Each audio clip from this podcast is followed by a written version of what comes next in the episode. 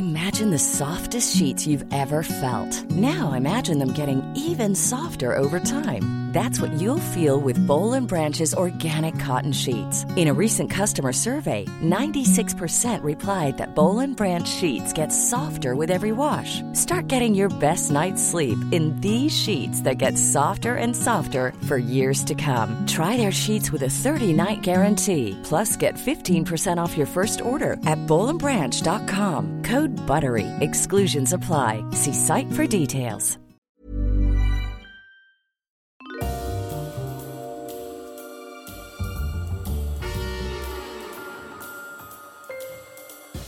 Ladies and gentlemen, welcome to Histories of the Unexpected, the show in which we demonstrate that everything, simply everything you could possibly think of, has its own history, like pastry, flatulence and bell-bottoms. Oh, I think we could sort of merge those together, couldn't we? Into one sort of, you know, Uber episode. Or we could do kings, rings and things... Wings, strings and pings. Pings is all about uh, the COVID crisis and being pinged, I think. However, that is to monstrously digress, which we don't want to do, because what we should be doing and what we will be doing is following the links in our minds as we come across them, explaining how those histories link together in unexpected ways. Who knew, for example, who knew that the history of smugness is in fact all about toxic insults, contemporary politics, and the Oxford-AstraZeneca COVID jab, the myth of the overconfident Icarus, he of the melting wings, depicted by Peter Bruegel the Elder as a pair of legs poking out of the sea, as well as about Schadenfreude, the joy of having someone else's smugness punctured. It's also all about Napoleon, of course it is, it's about Nelson, Siegfried Sassoon's suicide in the trenches and the horrors of trench warfare during World War One, and, of course, the history of scrumping. Who knew? Or who knew that the history of rhyming, something I'm very fond of, is in fact all about the history of the singing game and the transmission of dance songs across the centuries to children's playgrounds. It's about Renaissance verse, Petrarchan sonnets, Thomas Wyatt and the court of Henry the Eighth, Anne Boleyn and... World War One. It's also all about Edward Lear and nonsense, limericks, and professional writing for a living. Who knew, Sam Willis? I enjoyed that one. I, my favourite my favourite episodes, I think, have been the history of rhyming and the history of nonsense. Mm. Uh, the internet's favourite episodes are different. They are the history of the bottom and the history of cats. Yes, I can imagine. Yeah, we should do more a- cats. More should, cats and more bo- cat, and cats more bottoms. bottoms. Let's do cats yes. bottoms. We can do that. Uh, you're probably wondering who's telling you all this wonderful stuff. Let me say of my fellow presenter that if he could take the past off a shelf, wrap it up and gift it to each and every one of you, he would. He is the Father Christmas of the past with a sackful of history, the bringer of good and unsolicited historical tidings, the man just waiting to donate to anyone wandering by with a hole in their knowledge like a missing piece of jigsaw. He is the gift giver extraordinaire at the fourth front of the endowment of the present with the past. He is Professor Extraordinaire of Early Modern British History at Plymouth University. It's Professor James Daybell. Hello, James. Hello, Sam. And once again, I'm completely lost on that, but it sounded brilliant. Didn't it? You may well be wondering, who is that unattributed voice so ably helping Daybell co-pilot this very episode? Well, let's just say that if he were a generosity-related historian, he'd only give you the scholarly shirt off his back. So keen is he to cure the poverty of knowledge of the past. He'd cast shekels far and wide. So full of zeal is he to enrich the world with knowledge of the past. So munificent is he that he would present the historical equivalents of gold, frankincense and myrrh as gifts to those bereft of an understanding of history. Yes, you've guessed it. It's your friend and mine, the famous historical adventurer, Doctor Sam Willis. Hello, hello everyone. Sam. Hello, hello, hello. Um, and welcome to our episode on the history of generosity. It is part, it is the final part of our Christmas mini-series that we've been doing. James and I get very overexcited and do lots and lots of episodes this time of year. Uh, I particularly enjoyed our episode on babies and donkeys this, this year. James, what about you? I liked this, the first one. the introduction to Christmas, because that gets us ah. all thinking about all about Christmas. And I love uh, talking about Charles Dickens and Christmas Carol, and that was really exciting. These incredibly valuable edition, first editions of Christmas Carol being sold for tens of thousands of pounds. But for this this one on generosity, I was inspired by something that I read in the newspaper this week. I don't know whether you saw this, but Lost Library of Literary Treasures saved for the U K after charity raises fifteen million pounds. This is, of course, about the Honresfeld Library, which had all sorts of rare manuscripts by famous, well-known writers such as the Brontes, Jane Austen, Walter Scott, and there was fear that it would fall into private hands until the um, the um, National Heritage Memorial Fund and uh, a group of libraries got together and started raising money.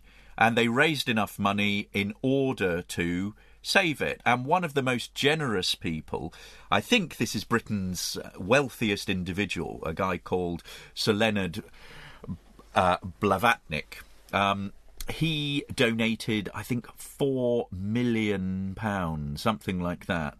Uh, he, he decided that he would match fund everything. And what it's meant is that all of these amazing things have been have been saved. And this was a collection that was assembled in the nineteenth century by a mill owner, uh, one William Law. And it's been inaccessible for eighty years, and it's got all sorts of treasures in it. Um, the charity that was leading this fundraising drive was the Friends of the National Libraries, and what they're going to do now is basically donate each each of these works to various libraries around the country. So it's brilliant. And just to quote the Friends of the National Libraries, they thanked uh, Blavatnik Uh, for his exceptional munificence, and said that in recognition of his great generosity, uh, there we are, the key word, the collection will be henceforth known as the Blavatnik Honresfeld Library. Uh, so there we are, Sam, an act of generosity in our time. There's a lovely quote from a, a friend of mine, Doctor Gabriel Heaton, who's at, at Sotheby's. He's a manuscript specialist there. Um, hello, Gabriel, if you're listening, which I imagine you're not. Uh, like no other that has come to the market in recent decades, this collection, we were amazed and delighted at the incredible ambition of the Friends of National Libraries' plan to inquire the whole, acquire the whole library, and they deserve every credit for bringing their campaign to a successful conclusion. Their success is a testament to what can be achieved by the collaboration of public institutions and private collectors. The other thing to mention is this generosity is not just by very wealthy individuals, but also by members of the public.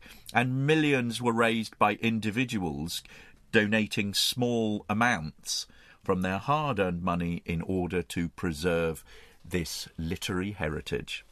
Mm, lovely, lovely story. Stuff, great stuff to hear. Um, you, you know, being generous does re- re- release endorphins. I read that the other day. Giving, giving something of, uh, giving, giving, giving a gift, giving something of your time, whatever it be. Being generous, being charitable to people, lit physically makes you feel better. So there's a plenty good reason to for us all to be doing it. And I think it's one of the reasons that everyone feels so good about themselves on Christmas Day. It's the joy of giving more so than the joy of receiving.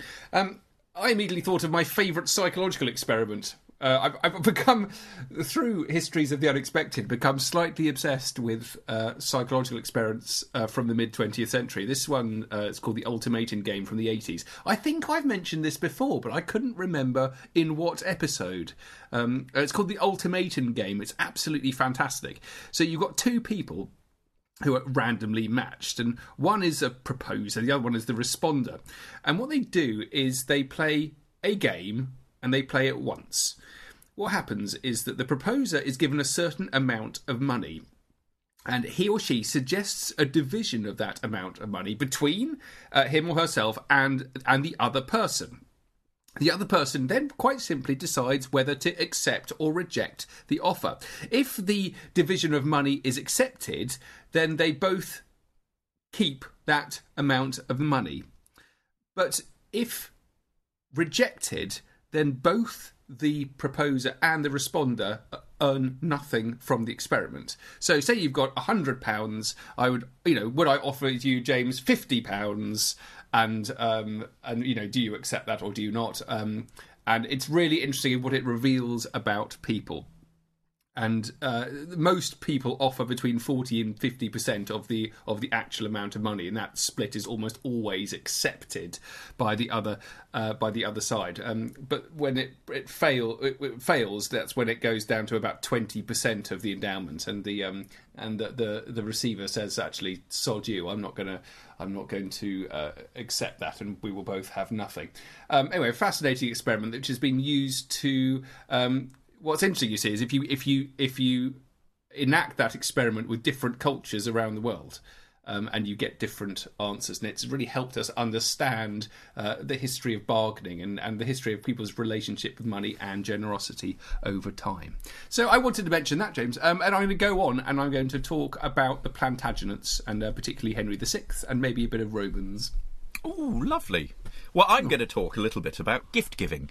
Uh, we've talked about gift giving in the past. We've done a whole episode on gifts, but inspired by the Nativity and the three wise men, this is where we're we're coming from here, the gifts of gold, frankincense and myrrh. I'm interested in telling you a little bit about the tradition of gift giving at Christmas, and this is something that comes from the Bible and the, the the three wise men, but also it is it's earlier than that. So gift giving was around in the ancient pre-Christian world. It then becomes associated with the Christian feast of Christmas, but in ancient Rome it has always been part of the winter celebrations, the winter solstice in December, around um, Sat- the Saturnalia holiday. And there are various sort of gifts that would have been given at around this time. Um, it starts off that early Christian rulers um, interpret the giving of gifts as subjects should give gifts to them rather than the other way round, and that in fact what we see is tributes uh, going to people. Um, post-Reformation, though, I think there's a big shift, and and Christmas gift giving to superiors becomes much less becomes much less common, and actually is transformed in terms of gift giving to children. And I think that's one of the one of the many sort of shifts that we see. But this idea of gift giving indeed has a really early tradition. The, the clever archaeologists at the at English Heritage, who look after Stonehenge and various sort of sites associated with that, have seen Stonehenge as a site for feasting and gift exchanging to commemorate the end of the year and the beginning of the next. Uh, we talked about this when we talked about Christmas in our first Christmas episode, and we talked about mince pies there.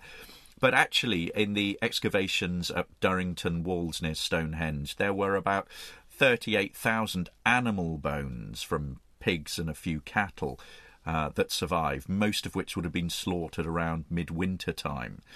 Um, I think... I think what what is fascinating is the way in which we can trace the shift in gift-giving cultures across time. If we think about medieval gift traditions, we can see this in various places, different sort of um, gifts that were given and connected to particular abbeys, for example. Um, and there were there was a, an abbey where there was a tradition of giving Uh, relics uh, to people. Um, there are also, if we look at the Tudor period, there is a spate of competitive gift giving, and we've talked in the past about the Elizabethan gift rolls uh, being these incredible documents that record all the gifts that would have been given to the monarch on New Year's um, and the gifts that were given back. But I want to give you uh, some examples from slightly earlier in the Tudor period, again exchanged at New Year. And these are gifts exchanged between Henry the Eighth and Anne Boleyn. Get these for generous gifts. So in New Year fifteen thirty-two, Anne Boleyn gave Henry the Eighth, and I quote, an exotic set of richly decorated Pyrenean boar spears. And Henry gave Anne hangings of cloth of gold, cloth of silver, and embroidered crimson satin for her room and bed. And the king, this is telling, refused to accept the gift of a gold cup sent to him by his wife at the time, Catherine of Aragon. So gift-giving there actually gets you right to the heart of the relationship between Henry and Anne Boleyn and how he was feeling towards Catherine of Aragon. New Year fifteen thirty-three, from Henry to Anne. This is what Henry the Eighth gave Anne Boleyn.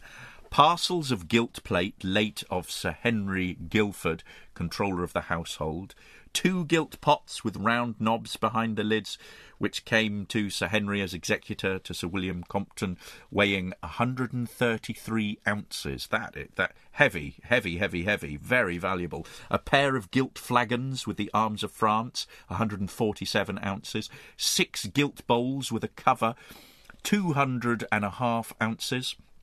Six gilt salts with a cover of pears, um, touch, which belonged to Sir William Compton, seventy-seven ounces. Twelve gilt spoons with demi-knots at the end, weighing eleven ounces. A pair of parcel gilt pots, ninety-nine and a half ounces. Another, ninety-seven and three quarter ounces. Another, seventy-one ounces. Six parcel gilt bowls with cover, one hundred ninety-nine and a quarter ounces, and so it goes on. Four candles, white, with high sockets, eighty-six and a half ounces. A round basin of silver for a chamber and a silver pot to the same, weighing one hundred thirty-eight and a half ounces. And a chafing dish parcel, gilt, thirty-nine and three quarter ounces. So th- there's this incredibly generous, lavished gift-giving. In New Year fifteen thirty-four, from Anne Boleyn to Henry, a goodly gilt basin having a rail or board of gold in the midst of the brim, garnished with rubies and pearls, wherein standeth a fountain, also having a rail of gold about it, garnished with diamonds. Out thereof issueth water at the teats of three naked women standing at the foot of the same fountain. Now, of course, this is very highly elevated, wealthy, royal individuals, but also ordinary people exchanged gifts as well. Uh, you'd often, this is where gloves come in, you'd often have uh, the gifts put in inside gloves. Glove money would be given to servants at this time. Oranges, cloves, th- those those kinds of things. You know, just as just as as much as sort of uh, as the wise men might have given gold and sort of rich rich spices. And I think one of the things that we see also is a a shift in practices from the medieval to the modern, uh, not only in terms of timing, but also in terms of who the gifts are given to. If you think about uh, Christmas Day, very broadly, traditionally it was marked by feasting, wassailing, and generally, you know, pretty sort of loud, raucous, antisocial behaviour. Bands of young men would go from door to door, singing carols, drinking from a wassail bowl, and getting gifts in return. What happens, though, is that it this sort of... Um, This emphasis here is upon adults rather than children. And with the advent of Father Christmas um, as the sort of master of ceremonies for, you know, gift-giving to children, things shift from adults towards children and the family. And this is something that we see shifting in the Victorian period, when Christmas becomes a time for family celebrations, with the emphasis on gifts to children and the Christmas in the home surrounded by the family. And so this gift giving also shifts not only from the um, from adults to children and the family, but also the date shifts from early December or New Year to actually Christmas, either Christmas Eve or or Christmas Day. And there are various sort of different traditions that people might have had. So here we are. I've got you that uh, example of the medieval uh, gift giving. Um, there is a, a a list of accounts at Battle Abbey from the thirteenth through to the early sixteenth century, and it records things spent on Christmas presents for the monastery's servants. And there's a medieval manuscript listing relics once housed at Battle Abbey in East Sussex, um, that basically shows festive gifts bestowed by William the Conqueror and holy offerings by King John. And dating from the mid-fifteenth century, it lists thirty or so relic inventories that were given. Okay, and it... it seasonal highlights include relics from the ground where Christ was born, relics from the manger, relics from the crib, relics from the swaddling, relics from the bed the Virgin was lying in when he was born, a hair shirt and finger bone of Saint Nicholas, obtained by the battle monks themselves, possibly in ten eighty-nine, when the saint's relics were moved to a shrine in Italy, stones used to stone Saint Stephen. Uh, his, his feast day is the twenty-sixth of December, wow, or Boxing Day. I know. Relics of several holy innocents killed on the orders of King Herod, which is a feast on the twenty-eighth of December, thought to have been part of William the Conqueror's gift. So, you know, that quite quite extraordinary gift-giving. And we can follow this all the way through to the, the whirlwind of consumption and Black Friday and everything that is associated with gift-giving nowadays. And the amount of money that is spent each year is extraordinary. I think I read somewhere that, you know, annually at around this time of year, it's billions of dollars are spent in the U S as people buy presents for each other. Mm. I, I love that list, especially with the Tudors. Was it boar spears that yes. Anne Boleyn gave? Right, so how did she buy them? Did she have any money herself? We know. I mean, I don't know anything about... Uh, I suppose it, the point is it raises the question of where Anne Boleyn got her money from and also uh. where she got the boar spears from. So, would I mean, how does that actually work? She can't go onto her phone and go boar spears on Amazon. So do you reckon someone came to her with the boar spears and said, I think these would make a wonderful gift for the king? She said yes. Or do you think she said, I really want to get Henry a set of boar spears, and then and then said that to her, her man, who then went to Norway, wherever they came from? Where did they come from? Germany or something? I, I, I Pyrenean uh, Pyrenean, sorry, okay, yes. Spanish. Hmm. Um, so I think, to, I mean, if you think about her, she is uh, an aristocratic daughter. Her father is very well connected at court. Uh, court is the centre of culture, chivalric culture, so this sort of knightly culture is really at its apogee during the reign of Henry the Eighth. It's something that he is deeply keen on. You know, he's constantly fighting personally in tourneys and tournaments and mock battles. And so she's actually buying him something that he'd really like. And my yeah. guess is that there are armourers at court who would be, you know, she would absolutely know about. And this is a, this is a, actually not just a generous gift, but it's also a gift that she knows, you know, the braggadocious Tudor monarch would love. Yeah. But I don't know is the true answer. I've just sort of, no, no. you know, talked about, well. talked really, round really and about that. And um, I also love the uh, the fact of giving um, giving relics. Mm. Um, I've never heard of giving stones used at the stoning. That's amazing. Um, anyway, it, it kind of links on to what I was going to talk about, which is, and it's a similar period actually, but I want to talk about Henry the Sixth. So this is the chaotic period before the Tudors come in, um, you know, pre-Wars of the Roses and all of that. Um, because he...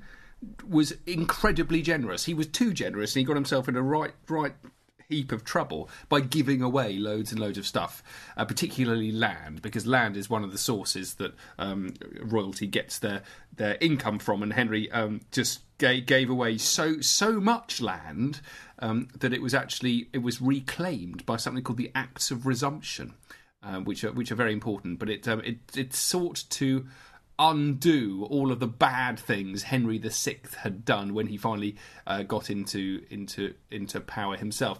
Anyway, one of the things he gave away was some relics, including, uh, believed to be, a part of the True Cross and the Crown of Thorns, and he gave them to Eton College.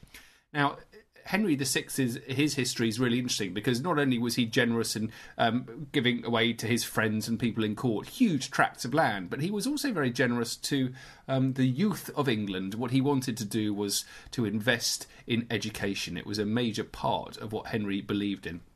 and he endowed um, Eton College and also King's College in Cambridge, um, and it was it, it designed to to be the next step up on. So the students would go to Eton College, then from there they would go on to King's in Cambridge. Now, when he endowed Eton College, um, he he gave it a huge amount of land. And really, really valuable land. Um, this is a list of all of the people. It's a, a, a list of the feoffees. I don't actually know how to pronounce that. Uh, Feffees. Feffees, thank you, James. It's a, a list of the feffees appointed by the king to receive forfeited lands uh, for the alien priories for the endowment of Eton. So the Archbishop of Chichely, Chichel, I've never heard of that either. Bishop Stafford, uh, Bishop Lowe, Bishop Ayscough, William de la Pole, Thomas Beckington, Richard Andrew, Adam Mullins, John Hampton, James Fiennes, William Tresham. All of these people owned immense amounts of land, which had actually already been given to them by Henry the Sixth, a lot of them, um, as extra uh, as extra gifts. And then, in turn, they were passed on to Eton College, along with a handful of relics, including the True Cross and the Crown of Thorns, and also a collection of um, some of England's most important medieval manuscripts, um, something that was known as the Apocalypse manuscripts. Now, Henry does get into immense trouble with all of this um, by simply giving away too much, and they try and recover it all um, through the Acts of um, the Acts of Resumption later on in the fifteen seventy, and also a lot of the. Um, Uh, a lot of the grants given to Eton were, were annulled when Edward the Fourth becomes king in fourteen sixty-one. And a lot of the assets and the treasures, everything that had been sort of generally generously given from the hands of the king, from royal control to Eton College, were then taken back into royal control, and a lot of those assets and treasures and relics and whatever it might be, and all the land as well, was was um, was taken to Lin- to Windsor, and it was brought back under royal control. So in terms of royal generosity, Henry the Sixth really is one of the most interesting characters uh, you could possibly come across, um, because you see how very vividly, differently um, people think about um, what the king should be giving away, what he should control, uh, because of the what happens after um, after the uh, the end of Henry the Sixth's reign, and then and then the the, the new reign of Edward the Fourth. How would you like to look five years younger? In a clinical study, people that had volume added with Juvederm Voluma X C in the cheeks perceived themselves as looking five years younger at six months after treatment. Look younger, feel like you. Add volume for lift and contour in the cheeks with Juvederm Voluma X C. Reverse signs of aging by adding volume to smooth laugh lines with Juvederm Volure X C. For important safety information and to find a licensed specialist, visit Juvederm dot com. That's J U V E D E R M dot com. Not for people with severe allergic reactions, allergies to lidocaine, or the proteins used in Juvederm. Common side effects include injection site redness, swelling, pain, tenderness, firmness, lumps, bumps, bruising, discoloration, or itching. There's a risk of unintentional injection into a blood vessel, which can cause vision abnormalities, blindness, stroke, temporary scabs, or scarring. Talk to a licensed specialist to find out if it's right for you.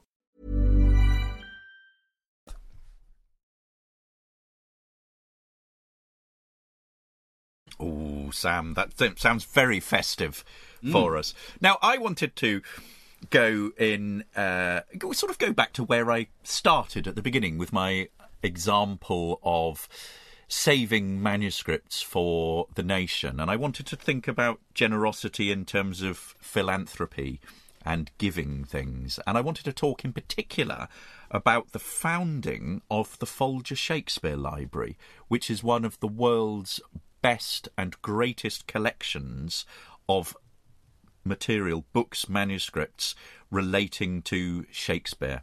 Uh, and I'm going to talk about this uh, for a little bit now. And it was founded by Henry Clay Folger and his wife Emily Jordan Folger. And he was a wealthy uh, industrialist. So he was born in New York on the eighteenth of June, eighteen fifty-seven. And he um, went to work in the oil industry. Um, and for Standard Oil, and he goes along there and he has learns the oil business. He receives a law degree uh, from Columbia University, master's degree from Amherst. He marries uh, Emily Jordan, who becomes his wife in eighteen eighty-five, and she is really pivotal in helping him fulfill his lifetime project of collecting everything, all materials by associated with Shakespeare. And I'm going to talk a little bit more about that, about what that collecting was, in a little bit. Um, he basically, in nineteen eleven, there's an antitrust breakup of Standard Oil. He becomes president of Standard Oil Company of New York. It later becomes Mobil Oil. And he's given a an honorary doctorate for efforts of collecting Shakespeare by Amherst College. He becomes the chairman of the board of Standard Oil of New York in nineteen twenty-three. He retires in March nineteen twenty-eight and devotes himself full-time to plans for the Folger Shakespeare Library. Dies in nineteen thirty. They, the building, they've identified where the Shakespeare Library was going to be built, but the building and the sort of first stone has been laid, but it's not actually opened um, before he dies. But it's all of this oil money that then gets put very generously to other purposes to build up a massive collection and bequeath it to uh, the nation. Um, but also key is not just Folger himself, but also his wife, Emily Jordan Folger. Um, she was born on the fifteenth of May, eighteen fifty-five. Her father was a lawyer, newspaper editor um, during the Lincoln and Johnson administrations. He's a solicitor of the Treasury Department in Washington, D C. Um, her, she, um, her mother uh, was Mary Augusta Jordan, was a professor at Smith College uh, from eighteen eighty-four to nineteen twenty-one. Um, and... Uh, Emily Jordan goes to Vassar, which is an all-women's uh, college at that time, in eighteen seventy-nine. Um, she is herself a, you know, a, a, a sort of a renowned scholar, and it's this, it's this sort of expertise that she has that allows her to help her husband with growing his Shakespeare collection and keeping up-to-date records of the contents of the collection, and the two of them sort of review auction house catalogues for possible acquisitions, and she's the one that advises him on these purchases. And she has a writes a master's degree at Vassar uh, on on t- the title of which is On the True Text of Shakespeare. So she's really quite sort of, you know, quite knowledgeable and experienced. Um, now. What's fascinating is the amount of collecting that they did, um, which I'll talk about in uh, in a little bit. But they find a venue for the Shakespeare Library, and they fi- they s- spent some years sort of scouting around for various places. They're obviously being wooed by places like Amherst uh, and Vassar, you know, with the hope that, you know, that the the library would go there. And there are some potential sites at Amherst College, in New York, Stratford-upon-Avon. Um, but what they decide is that they are going to build it near the Capitol in Washington, D C, um, after they basically discover um, this site that they'd like to build it on um, after having tra- after travelling from from um, uh, travelling by train and coming out at Union Station and spending some time there. And then what he does is, this was a sort of a, a normal street with a row of townhouses, and over a nine-year period, having decided this is where it wants to go, he buys up the entire row, uh, known as Grant's Row, and then has them demolished before the library is constructed. And as I said, he, you know, he, he dies before it before it sort of comes, uh, before it's actually opened. But but you know, he is able to have secured the place for it. Building's been started. They hire a group of architects to do it. There, there's an Elizabethan theatre there that's placed at the east end of the of the building. It's a couple of blocks from the Capitol building, Uh, it's it, absolutely amazing. I've spent uh, I spent a couple of years there, and it is one of the most extraordinary places for uh, early modern uh, scholarship, and particularly if you're interested in Shakespeare, it's the place to go to. And I'll just give you a sense of, of what they collected, because it has two hundred sixty thousand printed books, sixty thousand manuscripts, ninety thousand prints, drawings, photographs and paintings, and also something like a quarter of a million playbills relating to films, recordings and stage costumes. So it is in, it is incredible, absolutely incredible. Now let me just give you a sense of the Shakespeare collection alone. The Shakespeare collection includes one hundred seventy-eight early modern quarto editions of Shakespeare's plays and poems. Wow, that's unbelievable. It's unbelievable. So these the quartos are those little... You think of the first folio, which is the sort of, you know, the, the collected works. These little quartos are small and inexpensive books that would have been, you know, would have been used in Shakespeare's lifetime. So they have a, almost two hundred of them. They are really rare. Uh, they are sometimes the only known survivals. Um, they've got, for example, a first edition of Titus Andronicus. They also collect multiple copies, because what they're they're interested in studying the printing history, but also copies that have annotations in them, because then you can actually start studying how people read and and sort of interpreted Shakespeare. In addition to those quartos, and this is the most impressive, you've seen, have you ever seen a first folio? No. I mean, it's it's huge. Imagine like a big Bible. Oh, it's right, a right. really impressive, impressive book. They have eighty-two copies of the sixteen twenty-three First Folio. So this is the first collected edition of the plays. They also hold fifty-eight copies of the Second Folio, uh, sixteen thirty-two, and twenty-three copies of the Third Folio, sixteen sixty-three to sixty-four, and thirty-eight copies of the Fourth Folio, for, printed in sixteen eighty-five. I once got taken down into the stacks to have a look at their collection, and I've seen the wall of these editions, and it is probably the most impressed I have ever been in a library. I literally, like, had to sort of, my jaw dropped as I saw it. Um, they also have continental books. They have thirty-five thousand early modern printed books from the European continent. and, and and and what's more, it also has an incredible secondary literature section. I mean, it's a voluminous library. So there we are. And all of this is upon the generosity of Folger himself.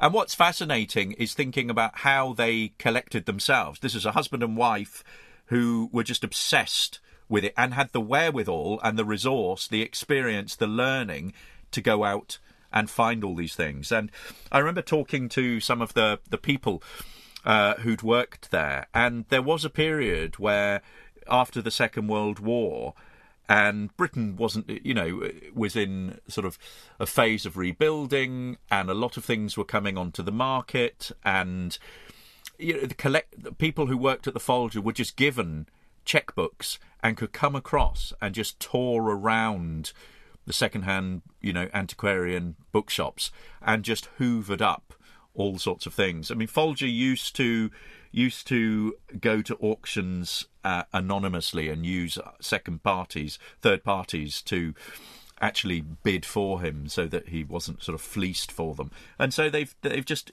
you know, put together this amazing, uh, generous collection.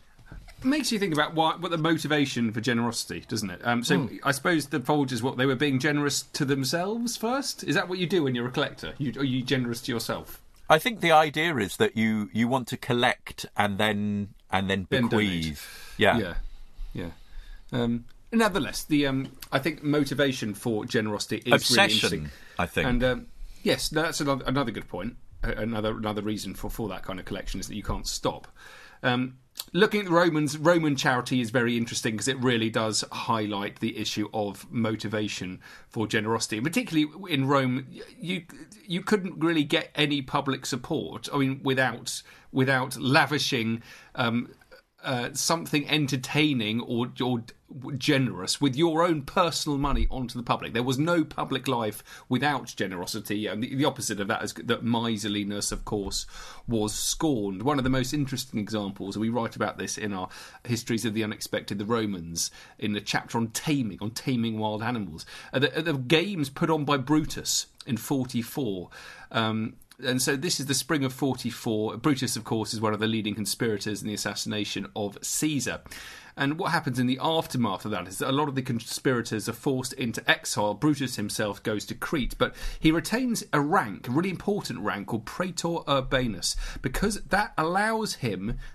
He's a senior magistrate of Rome. It allows him to put on games. So it allows him to buy back into public popular opinion. And he doesn't just put on games from distant Crete. He puts on an enormous... Uh, games, um, and it's particularly noticeable for sourcing a huge number of exotic animals for the arena. In fact, interestingly, his games were scheduled first for that summer, and tellingly, in the, one of the few documents that survives relating to it, um, he orders all of his agents to use every single wild animal in his games, because the next person who's coming is Octavian. Is Octavian. So that's Caesar's adopted heir, Octavian. He has some games after Brutus, and Brutus makes sure that there aren't any wild animals left to see in the arena. But there's a fascinating history of um, charity in Rome and how it changes. There's a particularly interesting chapter on, I think for us, having gone through COVID, on, on furlough schemes or on government support, whatever that might be, um, whether it's in finance or, or in Roman times, in terms of grain. So they had something called the grain dole. Uh, it started off in one hundred twenty-three B C, and by sixty-two B C, they were handing out um, subsidised grain to something around three hundred twenty thousand people. I thought it was a really uh, powerful statistic to give you a sense of the power and the reach of the Roman Empire. And it wasn't just grain, and once they started with grain, they moved on to bread and olive oil and wine and pork, James. So I thought I thought they're probably some of my favourite things in the whole world. And um, so the government, rather than giving you money on furlough, uh, if you were Roman living during the period of something like one ninety-three to two eleven A D, during the reign of Septimius Severus, you could have a roast dinner. I think I could, on behalf of the Roman state. I think I could survive on olive oil, wine, and pork. Yeah. Pork of various, various, and various bread, types. And bread. And there's bread, bread to go with bread. It as well. Goodness me, what more could you want? I know, I know. Well, I just wanted to end with uh, just some some expensive gifts uh, that people have given. Uh, since it's the, the festive season, um, those of you thinking about giving gifts to your loved ones, just just listen to these. Uh, one of the most expensive gifts that was given is the jewel in the crown.